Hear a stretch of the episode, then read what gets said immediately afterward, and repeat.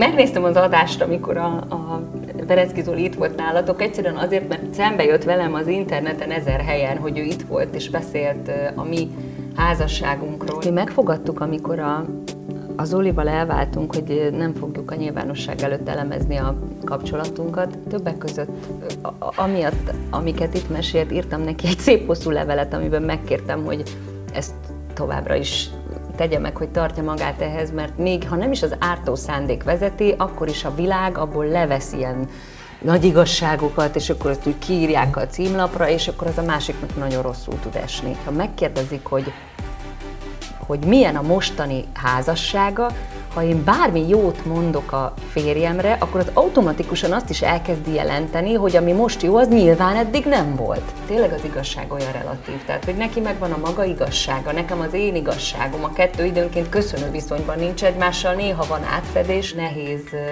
az igazságot, mint olyat keresni olyan helyzetben, ahol egynél több szereplőről beszélünk. Nekem a, a legkisebbik gyermekem a születése után kapott egy Down-szindrómás papírt. Én ezt szándékosan így szoktam fogalmazni, mert én azt gondolom, hogy az, hogy az én gyerekem mi lesz, hogy mi lesz belőle, az attól függ, hogy én őt és most ezt nem mint nagyképű mondat mondom, hanem mint felelősségvállalás, hogy én őt mivé teremtem az alatt, hogy ő felnő. A három igazság mai vendége Szinetár Dóra. Szia Dóri! Üdvözlünk, szia! Tominál a szabályok. Itt van három boríték, ezekben vannak azok a témakörök, amiket mindenképpen szeretnénk veled átbeszélni, de hogy milyen sorrendben haladjunk vele, azt majd te döntheted el. Igen, és minden boríték megválaszolására 7 perced lesz, és az adás előtt pedig te is írtál egy borítékot, amiben a te igazságod. De csak a végén. Tomi? Ja, ne, Dóri. Dóri. Zöld. Zöld. Laci, te kezded.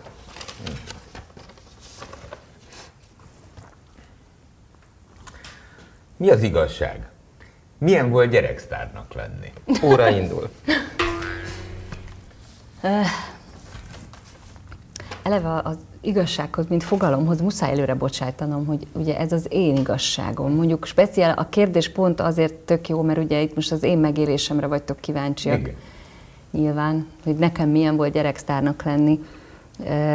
Hát valószínűleg nagyon más, mint ami ennek ez kívülről tűnik.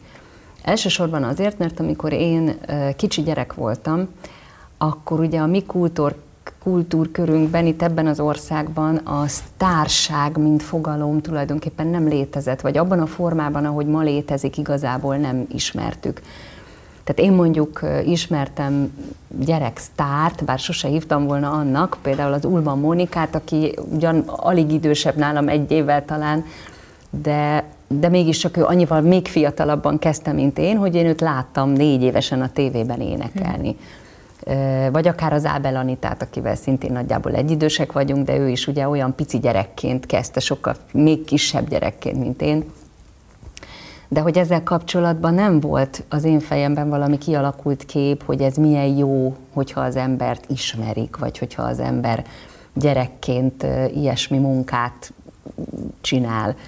És ezért, amikor én ebbe az egészbe belekerültem, 14 évesen tulajdonképpen, mert 10 éves koromtól játszottam színházban, de az a fajta gyereksztárság, ami nekem a, a lemez kapcsán érkezett. Hát az hozta meg a nagy ismertséget. Az igen, az, az 14 éves koromban jött, az, az engem belerántott egy olyan létezésbe, ami nem, hogy teljesen ismeretlen volt, hanem sose vágytam rá, fogalmam nem volt, hogy mi ez, és, és nagyon nehéz volt hova tenni.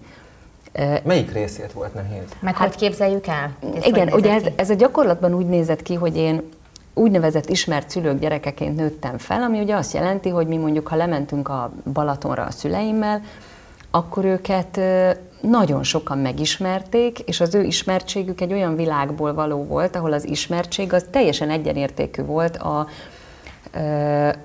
a tartalommal, azzal, hogy valaki valaki valódi dolgokat tett le az asztalra, Meg őket ezért csak tisztelni lehetett, a minőséget. Bocsánat, azért azt tegyük hozzá, hogy édesapádnak is van Kossuth díja, meg édesanyádnak is. Igen, tehát... de, de higgyétek el, hogy, hogy ez nem ennek a kérdése. Tehát én, én azt gondolom, hogy aki régen szerepelt a tévébe, biztos azok között is volt tehetségesebb, meg kevésbé uh-huh. tehetséges, emberileg is különböző típusú ö, megnyilvánulásai voltak mindenkinek, nem is ez volt a lényeg, hanem az emberek fejében nem fogalmazódott meg a véglet semmiképpen, de még az a gondolat sem, hogy attól, hogy én valakit ismerek, ettől ő esetleg még nem biztos, hogy egy, egy hiteles ember. Mert ugye ma már attól, hogy valakit megismerek az utcán, hát körülbelül az az utolsó gondolatom, hogy wow, hanem az van, hogy jaj, ki is, ez már láttam. Na most ez nem volt. A nagymamámék mondták mindig, hogy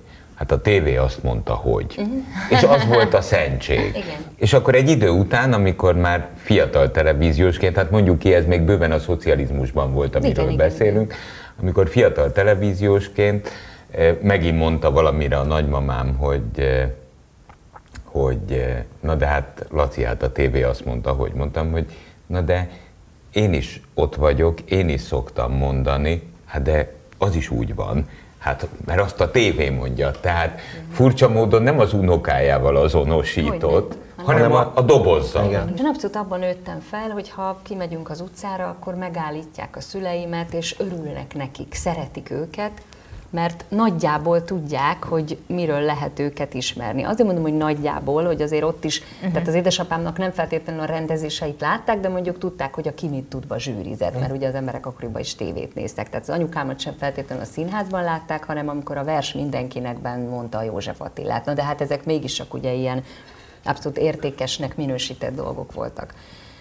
És akkor 14 évesen felénekeltem egy lemezt, nagyon jó móka volt, egy hétig a ö, hangstúdióba jártunk éjszakánként a drága jó Miklós Tibivel, meg a Kocsák Tibivel, akik ezt a lemezt csinálták. Tényleg tök jó szórakoztunk. Én nem mondom, hogy belepusztultam ebbe a munkába, mert nem, tehát hogy az egész inkább egy buli volt, és soha És hogy nem talált gondoltuk. meg ez a lehetőség, bocsánat? Ö, nagyon egyszerűen úgy, hogy a, ki, akkoriban két nagy konkurens kiadó volt, és a Rákóczi kiadónál volt a Szandi, mint gyereksztár, és a konkurens Proton kiadó keresett magának egy gyereksztárt, és a Tehát Rózsa kimondottan Pisti- a Azért Szandi konkurenciájának Gyakorlatilag kerestek. igen. Nyilván ezt nekem Meg. nem kötötték az Persze, orromra, de, de, az, de azért úgy tudod, ezt hogy- lehetett tudni. Nekik is kellett egy gyerek, Tehát ez egy, nem végülis volt. ez egy üzleti Abszolút. dolog De és volt. volt de köztetek baj, rivalizálás nagyon- akkor, mint gyerekek egyébként? Nem, de hogy is soha nem, volt, volt. nem. Én nagyon szerettem a Szandit, nagyon jóba vagyunk. Nem, hát annyira, én, én Szandis voltam, tehát mindig ezen rögök, hogy voltak nem a túrások, meg a Szandisok, én Szandis voltam, én imádtam hallgatni a lemezeit, én nagyon bírtam őt, tehát nem, soha semmilyen. Ez is egy ilyen generált marhaság volt. Uh, Szóval is kerestek egy konkurenciát, és akkor a, a Miklós Tibi elhívta a Rózsa Istvánt, aki az, a Proton kiadónak volt a menedzsere, a a nyomorultak előadására, ahol én a Kis Gábrost játszottam akkor, és mondta neki, hogy figyelj, itt van ez a gyerek, ez alkalmas, tud énekelni, eléggé extrovertált, tehetséges, mit tudom én milyen, és gyakorlatilag így lett belőlem egy ilyen tinisztár. Az, hogy én másféle, ugye a, a Szandi egy sokkal pörgősebb, zeneileg is egy pörgősebb ö, ö, világot képviselt, én meg inkább ez a kicsit belegondolós, kicsit melankolikus, romantikus, nem tudom én milyen ö, figura voltam. Nem tudom, hogy ebben volt-e szándékosság. Ezt sajnos már nem tudom megkérdezni, mert a, a Tibi már nincs köztünk, és ő volt ennek abszolút a szellemi atya. Kíváncsi lennék különben, hogy a, a karakter is meg volt fogalmazva, vagy egyszerűen ez belőlem adódott. Ez belőled adódott? Adódott, tehát hogy én, én valóban most is, tehát hogy a, a, én jártam a Szandival együtt felnőttként konditerembe, egy közös edzőhöz, közös órára, és mi mindig azon röhögtünk, hogy én nem vagyok egy lusta típus, de hát azért velem meg tudott az történni, hogy mondjuk a 25. fölülésnél azt mondtam, hogy öh, és az edző azt mondta, hogy még egyet, a Szandira meg mindig rá kellett szólni, hogy hagyd már abba. Tehát, hogy, hogy ez, ez egy habitus kérdése.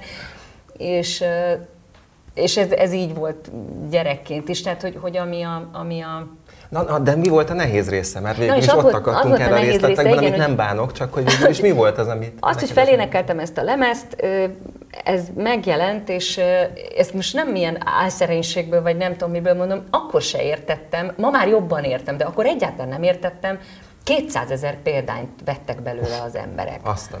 Hát az még abban a korban is szombos Az volt. brutális volt, igen. Tehát ez úgy lett platina lemez, hogy mindenki így nézett, és akkor egyszer csak megtörtént az, hogy én felszálltam a 134-es buszra, amivel hazajárkáltam, és elkezdtek bámulni. És nem azzal a tartalommal bámultak, mint amikor a szüleim miatt megismertek, hanem és itt most azt kell mondjam, én is sokat televíziózok, én is élek ebből, de hát akárhogy is, bennem volt egy ilyen, egy ilyen ö, fura dolog, hogy aki a színházból ismert, az fölvette a szép ruháját, pénzért jegyet vett, eljött a Víg színházba, beült, és végignézte a nyomorultak előadást, és utána megismert engem. Aki meg onnan ismert, hogy popstar vagyok, az hazament, levette a gatyáját, fölvette az otthonkáját, így megnyomta a mutató, vagy a nagyujjával a távirányítót, és én ott voltam. És ezt a különbséget éreztem. Hogy az előbbi, aki onnan ismert, az azt érezte, hogy nekünk van egy közös ügyünk, amiben ő is beletett valamit, meg én is, a másik meg azt gondolta, hogy hát most te folysz a És akkor ez hello. szerinted kevesebbet ér? Ezzel Nekem azt akkor ez sokkal kevesebbet ért. Azért mondom, hogy ma, ma azért, mert nagyon mást gondolok erről. Pont azt gondolom, hogy ott ott nagyon fontos és sokkal fontosabb, hogy az ember valódi értéket képviseljen, ahol alapjában véve ennyibe kerül, hogy a néző szeme elé kerüljön, mert a másik oldalon sokszor már akkor is értékesnek tűnik a dolog, ha nem történt még semmi, egyszerűen attól, hogy az a befektetett energiája az illetőnek, aki oda megy, már adekvál egy ilyen állapotot, hogy akkor ezt most szeretem, mert pénzembe került, fölöltöztem, ide jöttem, nem tudom. A másik meg azt mondja, hogy na mutas valamit, és abban az esetben értékesnek lenni, az, az van, hogy sokszor nehezebb. nehezebb. Ez egy dilemma. Ugye egy mindenkori dilemma, hogy eh, a, az ember mit csinál a, a, a mesterségén belül. Tehát a színházban ezt az úgymond értéket közvetíti, vagy szélesebb publikumnak a televízión keresztül egy, egy teljesen más karaktert. Nekem mindig az volt a véleményem, és valójában ma is, hogyha az ember ebbe a szakmába, amit hívjunk nyilvánosságnak, bármilyen úton, módon is belekap, akkor a valamilyen fajta szórakoztatás adott pillanatban elmélyült, adott pillanatban kacagtató, valójában a feladat. És arra vannak különböző eszközök. És szerintem legalábbis mindig ez volt a véleményem, hogyha kimegyünk egy műteremből, akkor egy dolgot érezzünk, hogy azt az időt, amit ránk szántak, azt valójában megtöltöttük-e úgy, ahogy ők elvárták igazából nem vitatkozom, mert te is azt mondod, hogy ha az ember minőséget próbál képviselni, akkor az bárhol teszi, az értékké válik. És bármilyen műfajban. Hogyne. Hát pont a napokban voltunk színházban, a Centrál Színházban megnéztük a Network című előadást, és mondtam utána a férjemmel beszélgettünk, hogy iszonyatosan jól szórakoztam. De ez nem azt jelenti, hogy én 7-től 10-ig röhögtem, mert volt az előadás alatt két sírógörcsöm, egyszerűen azért, mert olyan csodálatosan játszottak a, a színészek, és annyira megérintett az az adott pillanat. De attól még mégiscsak azt éreztem a végén, hogy én szórakoztam. Tehát, hogy a, a szórakozás mintha pejoratív kifejezésé vált volna, Igen, és azt jelenteni, hogy valaki letolja a gatyáját, Igen. én meg röhögök. Tehát, hogy nem, én abszolút abban, sőt, hát ha valaki, akkor én aztán tényleg abban hiszek, azokban a műfajokban, amikben én a legtöbbet dolgozom, nehéz is lenne mást hinni, hogy a, hogy a, a műfajoktól függetlenül, ha én energiát, szándékot és, és időt teszek valamibe, akkor az műfajtól függetlenül értékké tud válni, és akkor tud működni. Az, hogy elkapkodtak 200 ezer lemezedet annó abból, szerintem az a legjobb biztos bizonyíték annak, hogy érték teremtődik, azon egyszerű oknál fogva, mert ott nem szép ruhát vettek föl, hanem pénzt adtak ki. Hát meg, meg azért tudjuk pontosan, és az én pályámon azért többször volt még ilyen, hogy... Igen, pont ezt akartam mondani, bocs, hogy közbevágok, hogy aztán felnőtt korodban is volt popstar volt, és, időszaka az életednek. És nem csak, hogy a popstárság, hanem hogy a, hogy a hiánykereskedelem, tehát hogy azért azt be kell látnunk, hogy a, az Operett Színháznak a nagyon híres Rómeó és Júlia előadása sok minden mellett, én azt gondolom, hogy azért is működött annyira, mert iszonyatosan megtalálta a piaci rést, uh-huh. ami akkor éppen nem volt betöltve. Uh-huh. Tehát, hogy a, a Rózsa Pisti meg a Miklós Tibi nagyon tehetségesek voltak, és ők meglátták bennem a piaci részt, ugye azért kerestek valakit. Nyilván ez ettől is működött. Ezzel én nem akarom se a saját, vagy az adott esetben a Rómeó értékeit csökkenteni, de az egy fontos tényező. Tehát, hogyha egyszerre három ugyanolyan műfajú, marha jó produkció jön ki egyszerre a, a városban, akkor azért nem feltétlenül azért bukik meg egyik, másik, mert nem jó, hanem mert éppen van másik kettő van ugyanolyan, másik tehát hogy ez, ez egy külön részen. egymást. Na, milyen szavakat tudsz? Tőletek tanultam. Tőlem nem. Melyikkel folytassuk? Sárgával. Edinka. Köszönöm. Jaj, de Most kannibalizál. Most igen. Mi az igazság? Tény. 21 év alatt született három gyermeked. Változott ez idő alatt az anyai szerepfelfogásod? Óra indul.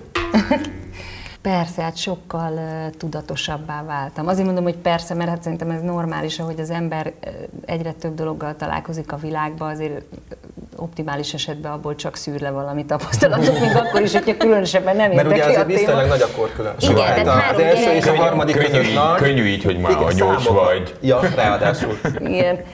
Ö, igen, tehát hogy teljesen más, más attitűdből közelítettem meg magát az anyaságot is 19 évesen, amikor a nagyfiam született, meg nem tudom, hány éves voltam, 5 éve, 41 évesen, vagy 40, amikor a, a legkisebbig. Eh, 20, a legnagyobb az 24, 25? 26? 26, 26. középső, Tiz, hát mindjárt 15? mindjárt 15, És és, és öt. a pici az 5. 5, 15, 26. Hát 5 Akkor tíz Igazából gondoskodtál arról, hogy soha ne legyél gyerek nélkül. Mindig legyen, mindig legyen egy gyerek. Egy kisgyerek a Mindig legyen egy kisgyerek. Igen, igen. Figyelj, nem tudom, hogy illik-e ilyet kérdezni, de 19 évesen anyának lenni azért mm, akkor se, 26 évvel ezelőtt se volt szerintem annyira gyakori és divatos már, ma meg már aztán végképp nem. Te akkor miért döntöttél úgy, hogy, hogy anya leszel? Ö, olyan fura ez, mert hogy ennek ugye 26 éve, tehát hogy azért hazudnék, ha azt mondanám, hogy minden mozzanatára emlékszem ennek a történetnek. Nyilván ennek az igazsága, az én igazságom, ami bennem akkor lecsapódott, és valamiért olyan erősen megmaradt. Én ugye megismertem az első férjemet, aki nálam 20 és fél évvel volt idősebb. És én azt gondolom, hogy ez egy nagyon lényeges dolog, hogy amikor két ember összekerül, akkor egy kicsit egymás életét is elkezdik élni. Tehát, hogy azért én, én mondjuk olyan 30 évessé váltam mellette, és uh-huh. ő is mellettem. Ugye én léptem tizet az egyik irányba, ő tizet a másikba. És egyszer csak nem egy 19 éves ember helyzetéből hoztam ezt a döntést, hanem egy 40 éves férfi feleségeként. És a, a Marci abszolút tervezett gyerek volt, tehát nem arról van szó, hogy ő egyszer csak úgy jött, és akkor mi azt mondtuk, hogy tartsuk meg, hanem én gyereket akartam. Nem tudom megmondani, hogy miért, de hogyha ha ismeri az ember az én fiamat, akkor ő a válasz erre. Én, én ilyen annyira el vannak már rágva ezek a szavak, de ilyen spirituális, vagy ezoterikus, vagy mit tudom én, ilyen ember vagyok, és én azt gondolom, hogy tényleg, tehát hogy vannak olyan döntések az ember életébe, amiknek nem feltétlenül a racionalitás az alapja, hanem egyszerűen azt érzed, tudod, hogy neked most ezt kell lépned, és az ember minél fiatalabb, annál inkább hajlamos arra, hogy ezeket meglépi. És én nagyon-nagyon boldog vagyok, hogy ezt akkor megléptem, mert van egy csodálatos 26 éves fiam, akinek az elmúlt 26 évét úgy imádtam, ahogy volt. Pedig nem volt mindig könnyű, de, de iszonyat tanulási folyamat volt, és mi együtt nőttünk fel. Tehát, hogy én, én mellette és vele nőttem fel gyakorlatilag. És az, hogy amit az előbb mondtál, hogy az első férjed mellett te tíz évvel idősebbé váltál, vagy annak érezted magad, ez csak az első férjednek köszönhető, vagy, vagy mondjuk előtte is már, amikor mondjuk tinisztár voltál, már koravén voltál, vagy idősebben gondolkodtál, mint a korosztály? Azt gondolom, hogy igen, tehát én mindig is idősebb voltam. Nem véletlen, hogy a barátaim is mindig a fiatal felnőttek közül kerültek ki. Tehát én a saját korosztályommal akkor kezdtem el jóba lenni, amikor elmúltam 30. Egészen addig mindig az idősebb emberek között kerestem a... Alá tudom támasztani, mert mi akkor ismerkedtünk meg egymással, amikor te ilyen 17-18 éves voltál, és eh, volt egy rádióműsorunk, ahova különböző karakterek ültek össze hétről hétre, és megvitattuk az élet dolgait. És a Dóri volt az egyik beszélgető partner, kvázi késő gyerekként. Eh, De ott már egy eh, 30 éves ember ült, valójában 17-18 évesen. Igen, abszolút. Tehát én mindig, mindig ö, például világéletemben tudtam és akartam is felelősséget vállalni saját magamért is, meg a, a hozzám tartozó dolgokért is, ami azt gondolom, hogy azért sokkal inkább felnőtté teszi az embert. Ö, Tehát, hogy igen, én, én koravén voltam. Nyilván ez egy másik kérdés, hogy a, ami az én első házasságom, tehát a mi házasságunk többek között azt gondolom, hogy azért is ért véget, mert egy kicsit így közelítettünk egymáshoz 10-10 évet, aztán egyszer csak szembesültünk vele, hogy azért ez igazából nem sikerült. És azért 20 és fél év az 20 és fél év. Ezzel együtt Nyilván hallottam nem, ezt, nem egyszer ezt a mondatot, amikor bejelentettem mondjuk otthon, hogy én most férjhez megyek, hogy de húsz és fél év. ezt hiába mondják az embernek. Tehát ezt amíg, amíg te magad nem szembesülsz vele, Persze. hogy, uh-huh. hogy ez, ez sok, és hogy egyszerűen nem ott tartok az életemben, ahol ő, addig ez nem...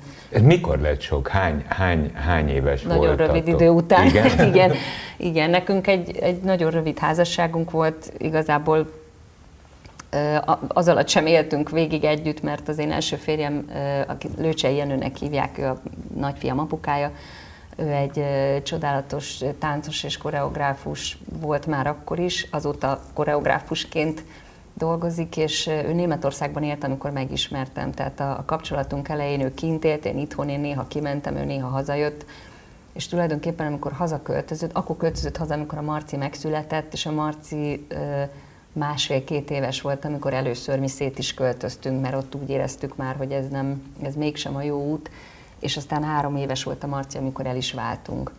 És, és van neki felesége azóta családja, nekem nagyon kedves barátom, meg kolléganőm, a Szenti Szilvia az ő felesége, meg a harmadik gyermekédek édesanyja, mert neki már volt egy, még egy előző házasságából, úgyhogy igazából én azt gondolom, hogy a mi életeink rendeződtek, és, és én mindig a Marcival igazolom, hogy nekünk azért kellett találkozni, mert a Marcinak valahogy lenni kellett, és ő csak így tudott lenni. És aztán a második meg a harmadik férjet már korban abszolút hogy mondjam, rendeződött hozzád. Hát legalábbis születési korban, hát, igen. igen. igen. És milyen korban nem? Hát azért a... Igen, hozzátenném, hogy nem, nem nagyon érdekes dolog, akartam nektek mondani, csak azt hiszem neked mondtam Igen. is a telefonban. Tudom, hogy, mit fogsz mondani. Hogy megnéztem az adást, amikor a, a Berecki Zoli itt volt nálatok, egyszerűen azért, mert szembe jött velem az interneten ezer helyen, hogy ő itt volt és beszélt a mi házasságunkról. Hát és, is. Igen. Hát igen, igen, de az interneten hát az jött ja, szembe, igen. mert ugye az újságírókat az érdekli, ami őket érdekli és hogy, hogy tényleg olyan érdekes volt, én nem szoktam vele erről beszélgetni, és meghallgattam, hogy miket mondott, és hogy tényleg az igazság olyan relatív. Tehát, hogy neki megvan a maga igazsága, nekem az én igazságom, a kettő időnként köszönő viszonyban nincs egymással, néha van átfedés, de hogy, hogy nagyon nehéz az igazságot, mint olyat keresni olyan helyzetben, ahol egynél több szereplőről beszélünk. És de hogy visszatérve a kérdésre, tehát az, azt hiszem ezt ő sem tagadná el, hogy amikor mi összekerültünk, azért ő nagyon fiatal volt.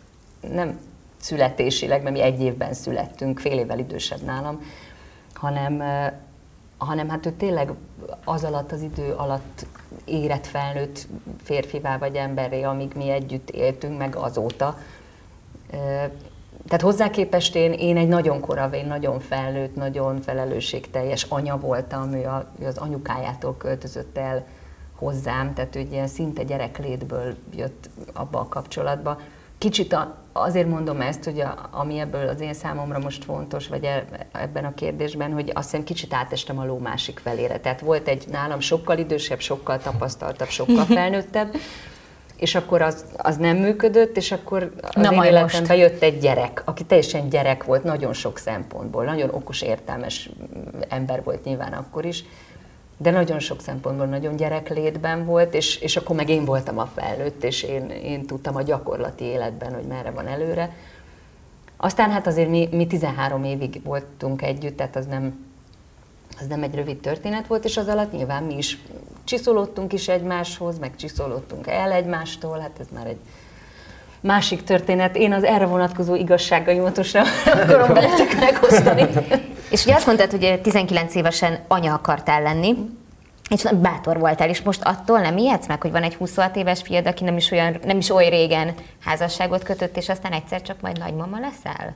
Ezt szokták tőlem kérdezni, de én mindig, nem, De mert olyan ijesztő nem, nem, nem, tudom, mert Na. annyira nem nagymama vagy, hamarabb jut rólad még mindig miért eszembe. gáz nagymamának De lenni, hogy gáz? nem tudom. Nem tudom, mert nem vagyok még nagymama, remélem nagyon tudom, sokáig is van. Semmilyen averzióm nincs ezzel, tehát hogy, hogy a, Szerintem a fiatal nagymamaság nagymama egyetlen egy ok miatt jól megint lehet babázni. hát például. Megint. Ja, Hát várjál, várjál, én például rohadtul várom, mert Komolyan, mama úgy...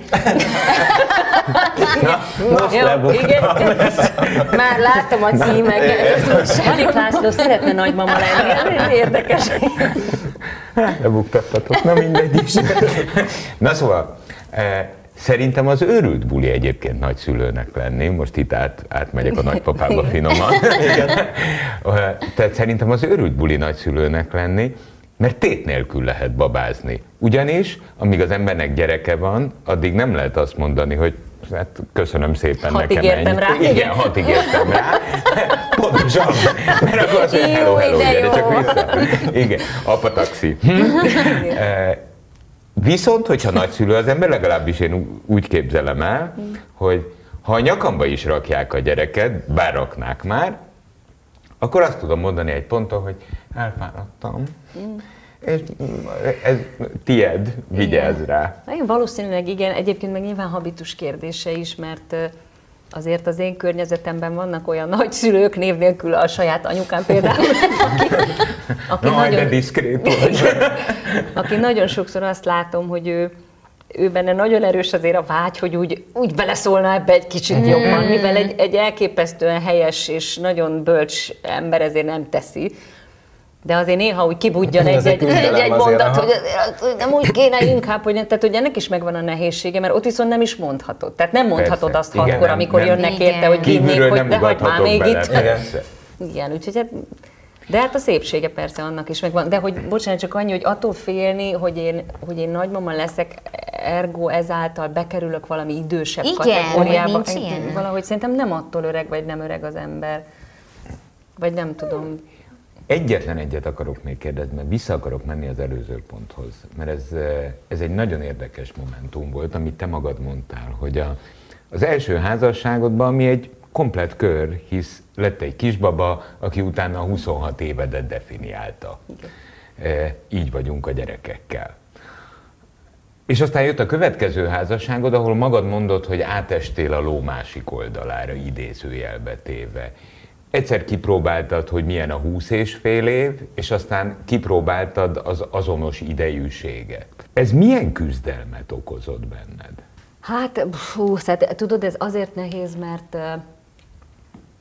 uh, én, igen, szóval, hogy egyrészt mi megfogadtuk, amikor a, az Zolival elváltunk, hogy nem fogjuk a nyilvánosság előtt elemezni a kapcsolatunkat.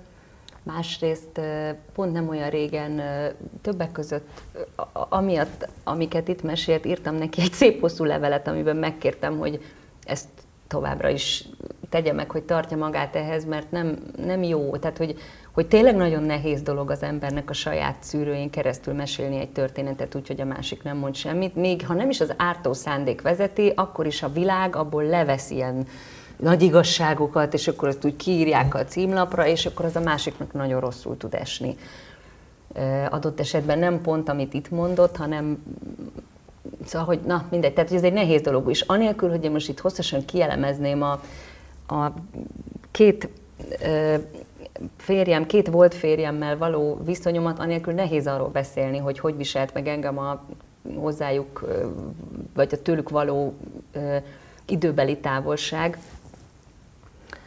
Úgyhogy ezt mondjuk ilyen módon nem elemezném, de inkább azt, a, tehát hogy, hogy próbálok magamról beszélni. Csak tudjátok, ez is rohadt nehéz. Én ezt 13 évet csinálom, és nagyon-nagyon, ne, nem 13, a frászt, hány éve? Tíz éve váltunk el, azóta élünk külön, tíz éve. Hogy, hogyha az ember egyszer együtt élt egy ismert emberrel, akkor onnantól kezdve, hogyha megkérdezik, hogy hogy milyen a mostani házassága, ha én bármi jót mondok a férjemre, akkor az automatikusan azt is elkezdi jelenteni, hogy ami most jó, az nyilván eddig nem volt.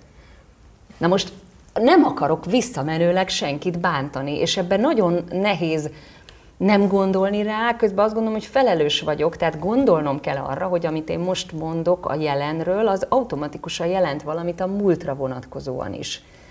És én pont ezt kértem az Olitól, hogy ezen erre kezdjen el egy kicsit odafigyelni, mert ő elkezdte boncolgatni saját magát, ami tök jó dolog, meg hát abszolút megteheti, csak ha az ember boncolgatja a mostani magát, akkor automatikusan utalgat arra, hogy mi volt régen. Onnantól kezdve meg én elkezdek beszélni egy másik emberről, aki nincs ott, és nem tudja azt mondani, hogy figyelj, ez marhára nem így történt, én nem így emlékszem, nem tudja megvédeni magát, már pedig ebben az esetben az a másik ember ugyanúgy egy ismert ember, tehát ugyanúgy újságcikk születik róla, szembe mennek vele az utcán, és gondolnak róla valamit. És én megmondom nektek őszintén, hogy nagyon nem szerettem azt a szerepkört, amiben én kerültem a mi vállásunk után éveken keresztül, azáltal, hogy ilyen kimondott mondatok, ki nem mondott mondatok, sejtetések, nem válaszolások, furcsa dolgok sugaltak valamit az embereknek, amiből a hülye is összerakott egy képet, ilyen alapkarakterekről, mert ugye az emberek mindig alapkarakterekről tudnak gondolkodni, nem tudják elképzelni, hogy két ember úgy dönt, hogy nem jól már nekik együtt, és tényleg az egyik jobbra megy, a másik balra. Mindig az van, hogy az egyik elhagyja, a másik megcsalja, az egyik alkalmatlan, a másik, tehát hogy csak ilyen szélsőséges nagy ívekbe lehet gondolkodni. Márpedig szerintem az élet ennél sokkal árnyaltabb, és, és én nagyon nem szerettem azt a, azt a szerepkört, ami akkor nekem jutott, és eleinte a, a megbeszélésünk miatt nem akartam ágálni ellene, mert úgy voltam, hogy jó, majd mindjárt elmúlik, most már ez még rajtam elfér, oké, okay, nem mesélem el, oké, okay, nem mondom el, hogy ez marhára nem így volt, oké, okay, nem szólok egy szót se. Kicsit elcsendesedett a dolog, meg kicsit már nem volt olyan fontos, mert amikor az ember megtalálja maga boldogságát, akkor már tulajdonképpen nem érdekel, hogy mit ír reggel az újság, mindenki legyen az a boldog, amit gondol.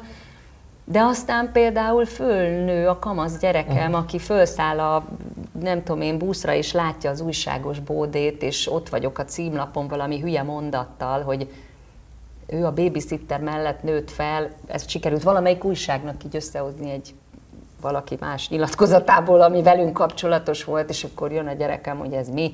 Szóval, hogy azért ez nagyon-nagyon nehéz ebben a mi kis világunkban, hogy az ember mondjon is valamit, közben álságosnak érezném azt mondani, hogy én a magánéletemről nem beszélek. Hol, nem tudok róla nem beszélni. Ez úgy, ahogy van ától zéig maga a nagy igazság, és ez nem a te igazságod. Valójában ezekre az érzésekre lettem volna kíváncsi. És nagyon szépen köszönöm. Hát Tomi maradt. Igen, maradt az én kérdésem. És az pedig így szól, hogy, hogy mit gondolsz a Down-szindrómáról? Egy kicsit beszélgessünk Ráértek. erről, szabad. Rá. Van, van egy, eredetileg másfél óra alatt tudtam elmondani, már már összeszűkült 20 percre. Hát, hogyha most konkrétan, nyilván ugye a kérdést azért tetted föl, mert hogy nekem a, a legkisebbik gyermekem a születése után kapott egy Down-szindrómás papírt. Én ezt szándékosan így szoktam fogalmazni, mert én azt gondolom, hogy azon kívül, hogy neki van egy ilyen papírja, ezen kívül ő például nem tud arról, hogy neki milyen a genetikája, és nem is nagyon érdekli. Továbbá igazából a másik két gyerekemről sem tudom, hogy milyen a genetikájuk, és őszintén szóval nem is vagyok rá kíváncsi, meg például a tiéteket sem tudom, és lehet, hogy ha tudnánk egymás genetikáját, akkor ebből mindenféle ilyen prekoncepciót tudnánk felállítani a jelenre és a jövőre nézve, hogy majd kivel mi fog történni most, holnap, meg holnap után. Én a, az én az, az most egy mi, de majd azt fogom mondani, hogy én, nyilván az én kisfiamnak van egy csodálatos édesapja, az én férjem, és mi az elmúlt öt évben, amióta ő megszületett, közösen gondolkodtunk ebben a témában is, mint ahogy amióta is Nevesítsük őt is. Makranci Zalánnak hívják, és van, csodálatos mert... ember, meg nagyon jó színész, de ez most tök mindegy ebben a, ebből a szempontból. Szóval, hogy én amióta vele élek, nyilván együtt gondolkodunk a világról, és öt éve, amióta megvan a, a legkisebbik gyermekem, azóta erről a kérdésről is, tehát, hogy csak most, mivel én ülök itt, ezért mondom, hogy én azt gondolom, én a gondolat teremtő erejében hiszek, én ezt így szoktam mondani, ami... Mert van. Ami nagyon sok mindent jelent, de mondjuk ebben az esetben azt, hogy az, hogy az én gyerekem mi lesz, hogy mi lesz belőle, az attól függ, hogy én őt és most ezt nem mint nagyképű mondat mondom, hanem mint felelősségvállalás, hogy én őt mivé teremtem az alatt, hogy ő felnő. A legjobb példának szoktam hozni, és most már meg fogom tanulni a vezetéknevét, mert szégyellem magam, csak bonyolult neve van, Vujit, nem a Trütkó, hanem egy amerikai ö, pasas, akinek ö, törzse van és feje, és egy árva végtagja nincsen. Igen. Igen, tudom. És Igen. stadionokban tart Igen. életvezetési Igen. tanácsadást, egyébként pedig... Itt is járt extrém- Magyarországon igen, is. Extrém sporttól felesége van és gyereke, és szerintem ő a legjobb példa arra, hogy olyan nincs, hogy valaki úgy születik, hogy alkalmatlan dolgokra, mert természetesen név nélkül, mert egyrészt sajnos sok példa van, másrészt meg nem ez a lényeg, tudnék ellenpéldát hozni. Egészség, egészséges felnőtt emberekről, akik aztán élik az életüket úgy, Bravo. hogy az ember áll és néz, és azt mondja, hogy jaj, nem már. Szóval, hogy Igen, de azért ettől megijednek az emberek, meg, meg, meg nehezen, meg én is kicsit félvetettem fel a kérdést, pedig azt hiszem elég régóta ismerjük egymást ahhoz, hogy ezt hát megtehetem. igen, mert ez olyan, Mert olyan, olyan kellemetlen, de, olyan... Nem ijedtetek meg ti az, az elején? Dehogy nem, hát persze, azért ijedtem meg, mert nem tudtam, hogy mi ez. Tehát, hogy én is ugye, az, amikor az, ugyanannál a csodálatos szülészorvosnál szültem mind a három gyerekemet, Siklós Pálnak hívják, és innen is hála és köszönet érte, hogy ő van és olyan, amilyen.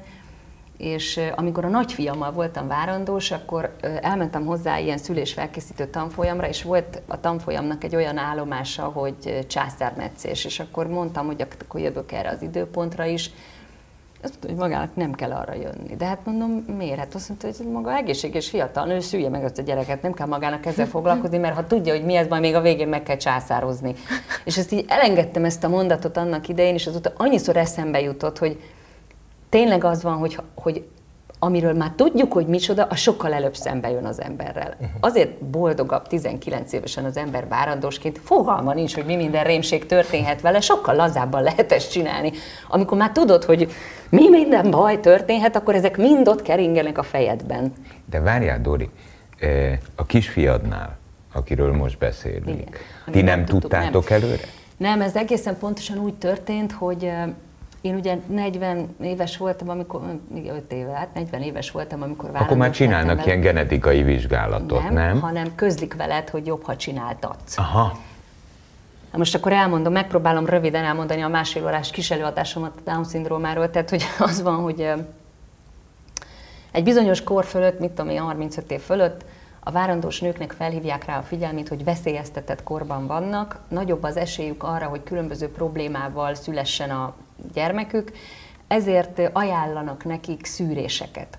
Ezek a szűrések egyetlen sincs olyan köztük, ami százszázalékos biztonsággal bármit kimutatna, tehát ha nem több, de egy ezrelék, vagy egyébként általában több százalék esély van arra, hogy a vizsgálat téved. A vizsgálat eredményeképpen kaphat az ember egy diagnózist, miszerint a gyereke olyan betegségben szenved, odabent, már van keze, lába, feje, füle, meg szerintem ugye mínusz egy hónappal óta már lelke, de ezt mondjuk hagyjuk is, mert az orvosok nagy része ezzel nem foglalkozik.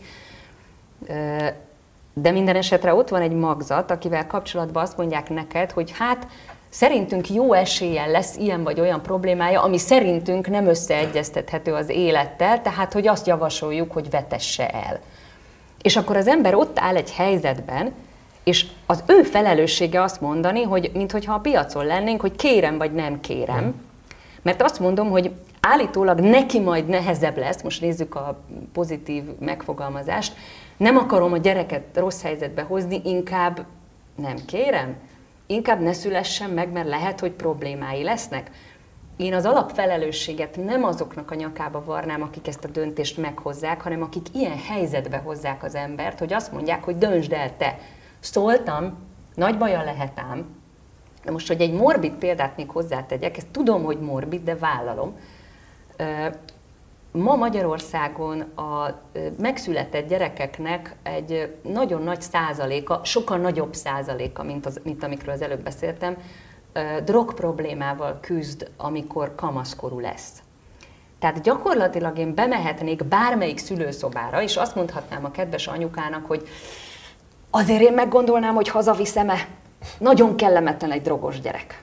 Nem fogja tudni megúszni. Nem tud vele mit csinálni. A rendőrség, a...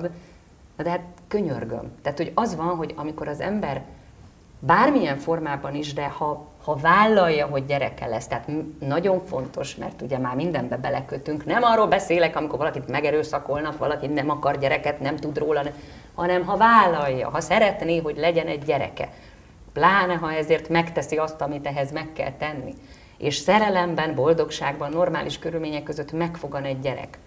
Utána azt mondani, hogy baja lehet ám, tetszik azért kérni. Tehát, hogy szerintem ez egy nonsens. Főleg úgy, hogy ki lehet szűrni egy-két ilyen dolgot, mint például a Down-szindrómát, ami ugye annak, aki nem tudja, ez annyit jelent, hogy a, az embernek vannak sejtjei, minden sejtünk áll kromoszómák, vagy nem, hogy van, minden sejtünknek van egy 21. kromoszómája, és abból a kromoszómából az átlagembernek kettő van, aki Down-szindrómás, annak ebből három van, ezért hívják triszómiának. Na most, aki triszómiás, tehát a 21. kromoszómájából három van, ezzel garantáltan semmiféle probléma nem jár együtt. Együtt jár hat szív probléma, mit tudom én még mi minden az égvilágon, de semmi nincs olyan, ami mindig együtt jár ezzel a triszómiával. Ergo nem is lehetne még csak szindrómának sem hívni, mert ugye a szindróma az, amikor garantáltan együtt állnak problémák. De itt még csak ez sincs. Tehát van olyan triszómiás genetikájú ember, lehet, hogy köztetek is, aki az életben nem fogja tudni neki ilyen a genetikája, mert neki nem adódott ebből problémája. Attól függ technikailag, valószínűleg, hogy a sejtjeinek hány százaléka triszómiás, és hány százaléka nem az. Na most, amikor végeznek egy ilyen vizsgálatot, hogy az előző sztorit rövidre zárjam, én nem kértem ezt a vizsgálatot, egyszerűen azért, mert én azt mondtam, hogy engem ne hozzanak ilyen helyzetbe, hogy én állok az ultrahang előtt, ott van egy gyerek, keze, lába, feje megvan, és nekem azt mondják, hogy lehet, hogy beteg lesz, kéred-e. Én nem akarok ilyen döntést hozni. Tehát én, én én egy hívő ember vagyok, én azt gondolom, szerelemben éltem, házasságban, jó körülmények között, ha nekem a jó Isten ad egy gyereket, én azt megszülöm és felnevelem a képességem szerint én akkor abban a helyzetben mindenkit megértek, aki máshogy dönt, semmi közöm hozzá, és nem ítélkezem, de én akkor abban a helyzetben úgy döntöttem, hogy nem szeretnék döntést hozni ebben a kérdésben, tehát nem csináltattunk olyan szűrővizsgálatot, ami ilyen jellegű kérdést tett volna fel. Voltam 12 d ultrahangon, és még a szagát is éreztem a magzatvíznek, tehát hogy mindent megnéztünk, minden olyan szűrést elvégeztünk, ami egy valódi orvosi segítség, mert ki lehet szűrni például olyan szív problémát, amit a születéskor, ugye amikor lekötik a gyereket a, a köldök zsinórról, és átveszi a saját szervezete a teljes működését, akkor ha azonnal megműtenek, akkor, akkor életben marad és működik. Erre már van szűrővizsgálat, ez tök jó. Ezt mi is megcsináltattuk, hogy ha olyan probléma lenne, amit a születésekor orvosolni lehet, akkor ám legyen. És megszültem csodálatosan egyébként vízbe született egy édes, tüleményes, egész, makkegészséges gyereket, aki hipoton volt, ez azt jelenti, hogy izomtónusz gyengesége volt, magyarul laza, mint a rigalánc, ezt így hívják mifelé, és tényleg, tehát még mindig, szerencsére már nem csinálja, de tud olyat, hogy ül terpeszülésbe, és úgy indul el előre, hogy így mind a két lábát hátra, és mint a kínai cirkusz ilyen. Hát egy táncművész gyereke, na, mégis. Igen, hát bár én tudtam volna valahogy ilyet csinálni, de igen, és ezen kívül volt még ilyen, vannak ilyen jelek, de ez már, már másfél óra lesz. Itt egy vonal, ha egyenesen megy, az a triszómiának szokott, szokott lenni a jele. Na nézzétek, mindenki egyből. Hol kell egyenesen Itt van menni? két vonal. Ja, igen. Ez a, a, aki nem triszómiásanak, általában külön megy ez a két vonal, akinek egyenesen megy, az, az a akkor én triszómiás vagyok. Nem, neked is külön megy. Külön megy. Igen? Külön megy. Ezek külön mennek? Igen. Ja. Az van, hogy ő neki az egyik kezén mindig is külön ment, a másikon elindult, amikor megszületett egy irányba, és elkanyarodott. Tehát, hogy azért tudok még mondani ilyen érdekes dolgokat. Nyaki redő, kis húzással. Most csak, hogy, mert annyi szakszót hallottam, hogy most már ki vagyok gyúrva. Jól van? Tökéletesen? Minden Teljesen, rendben? köszöni szépen, abszolút. Tehát ő nem foglalkozik azzal, Nem, hogy ő ő triszómiás, róla. Meg, meg Down-szindrómás, meg Nem. szindrómás, meg Nem. izé. Nem, és a, és a lényeg az, hogy ugye csináltattunk egy vérvizsgálatot, ahol ö, egy ilyen nagyon pici adag vért levesznek egy már megszületett csecsemőből, és ö, 15 sejtjét megvizsgálják. Ö, Mind a 15 sejtje triszómiás volt, és ezért visszakaptuk azt a papírt, hogy ő Down-szindrómás. Ha egyetlen egy olyan sejtet találnak, ami nem triszómiás, azt úgy hívják, hogy mozaik Down. Azért érdekes, mert ma Magyarországon a mozaik Down-nak a megítélése az hivatalosan úgy hangzik, hogy mint az átlag populáció, a teljesen épp értelműtől a súlyos értelmi fogyatékosig bármi lehet belőle, mert ez egy átlag emberről is elmondható. Ha valakinek az ö, mi- mind a 15 sejtje trisztómiás, akkor az Down-szindrómás, és ott a fejleszthetőséget azt általában úgy határozzák meg, hogy a súlyostól az enyhe értelmi fogyatékosig. Tehát ott nem feltételezik a teljes A teljes, spektrumot. igen. Na most egy embernek 37 biliárd sejtje van, amikor megszületik, és az orvosok 15 sejtből azt gondolják, hogy akkor már mind láttuk. Miközben, ha egyet látnak, ami nem olyan, akkor rájönnek, hogy hú, lehet, hogy nem láttuk mindet. Dori, Tehát, hogy van ma egy öt éves kisfiad. igen. Eh, Ez az öt éves kisfiú ma ezek szerint tökéletesen működik minden eredendő adat, papír és hogy hívják nélkül. Hát figyelj, az van, hogy vannak neki is problémája, hogy a másik kettőnek is voltak Minden 3, 5, gyereknek 8, meg vannak. 13 évesen. Ugye a, a hipotóniából, tehát ebből a lazaságból egyelőre most ott tartunk, hogy neki nagyobb meló volt az összes úgynevezett nagy mozgást megtanulni. Tehát ő, amikor mondjuk szalad, akkor úgy szoktuk mondani, hogy ő még hömpölyög, mert hogy neki mindene szalad még egyelőre. De hát ezt tudjuk, hogy az idő kérdése, tehát azt meg lehet nézni, hogy az izomrendszer egyszer csak összeáll, és akkor ő pont úgy fog mozogni, majd amennyire remélem egy nagyon ügyes, nem tudom én, falmászó vagy bárki, mert majd nyilván viszem, hogy falat másszon. Csodálatosan beszél, később kezdett el beszélni, mint a többiek, de be nem áll a szája, és olyanokat mond, tehát belép az ajtón, körbenéz, és azt mondja, hogy édes otthon, ezt bírta tegnap előtt mondani, de nem tudom honnan vette. Hazamentek az apjával gesztenyeszedésből, ha jön hozzánk vendég, akkor megáll az ajtóba, és azt mondja, hogy fáradj beljebb. Tehát, hogy ilyen, és még nincs R betűje, azért ilyen is előfordult már ennyi idős gyerekkel. A finom motorikája egy fokkal lassabban fejlődik szintén, az azt jelenti, hogy neki is szoktam mondani, és ő mindig rög rajta, tehát vállalom, hogy már egy kicsit ügyesebb, mint apukám valaha volt. Apukámnak soha életében nem volt semmilyen finom motorikája, szerintem elég sokra vitte ahhoz képest, na most egy gyereknek meg, ha nincs, akkor rögtön Akkor még leírják, én is hogy... sokra vihetem, mert nálam ügyetlenebb ügyem Na, azért mondom, hogy ez is relatív, de, de iszonyatosan értelmes, okos, érzékeny, csoda jó humora van, és szoktam mondani, hogy az elmúlt öt év alatt már több embert tett boldoggá, mint sajnos sokan 70 év alatt, tehát hogy igazából minden olyan relatív. De ő, ő köszöni tök jól van, és nagyon fontos ehhez hozzátegyem, hogy természetesen nekünk minden lehetőségünk megvan arra, hogy ebbe őt segítsük.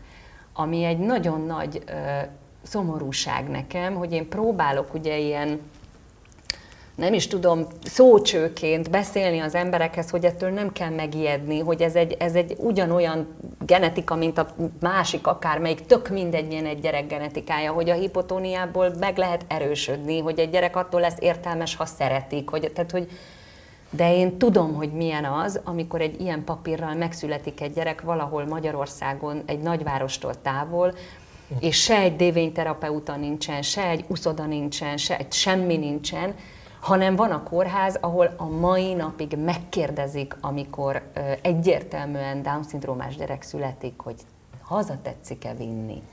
Ezt 2022-ben megkérdezik a kórházban. Tőlem természetesen nem kérdezte meg a csodás szülészorvosom, mert sose kérdezne ilyet, de még Budapesten is van, ahol megkérdezik. Nem, bocsánat, és erre, hogyha valaki azt mondja, hogy nem köszönöm, nem kérem, akkor mi történik? Állami gondozásba kerül. Jöhet a te igazságod.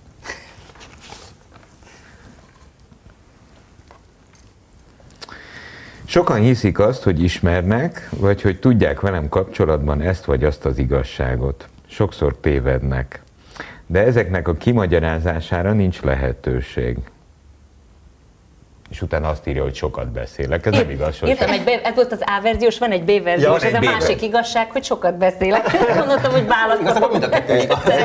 de, de valójában szerintem eh, az egészet végig beszéltük idáig, eh, és há- hála jó Istennek végig beszélgettük. Nagyjából erről beszéltünk. Nagy, nagyjából, nagyjából erről a két igazságodról beszélgettünk. Eh, Hát egyrészt nekem ez így a 17-18 éves korodhoz képest, ma amikor három gyerekes anyuka vagy, eh, ezt ha mondhatom, mondjuk nem igazán érdekes, de nekem nagyon jól esett meghallgatni a te igazságaidat. Legyetek csak boldogok a kisbamával, és találkozunk, amikor nagyszülők leszünk, nem nagymamák. Igen, van, van egy ilyen, nem titkos, mert már mondtam, de van egy ilyen tervem, hogy majd amikor 20 éves lesz, oda teszem, nem akarom őt ezzel nyomasztani, tehát majd ha semmi kedve hozzá, akkor én nem akarom, hogy ő valamilyen a Down-szindróma úttörője legyen, és ő akarja bebizonyítani, hogy ez nem egy probléma, mert a fene akarja, hogy az ő élete erről szóljon. Remélem, hogy majd minél előbb ezt az egészet elfelejtheti, vagy, vagy hát remélem, hogy a világ is afelé megy, hogy ezzel nem kell foglalkozni, de azért van bennem egy ilyen kép, hogy ha mégis, akkor majd így tart egy TED beszédet 20 évesen erről a témáról, és a végén meg majd mutat egy ilyen jó nagy fityiszt a világnak, hogy tulajdonképpen, hogy hogy is van ez a, az emberek dobozolása és értékelése valami egészen furcsa szempontok alapján. Hajrá, mi drukkolunk. Bizony. Köszönjük Köszi. szépen. Nagyon szépen köszönjük. Köszönöm. 98.6 Manna FM. Élet, öröm, zene. Iratkozz föl, nyomd be a csengőt, és azonnal értesítést kapsz új tartalmainkról.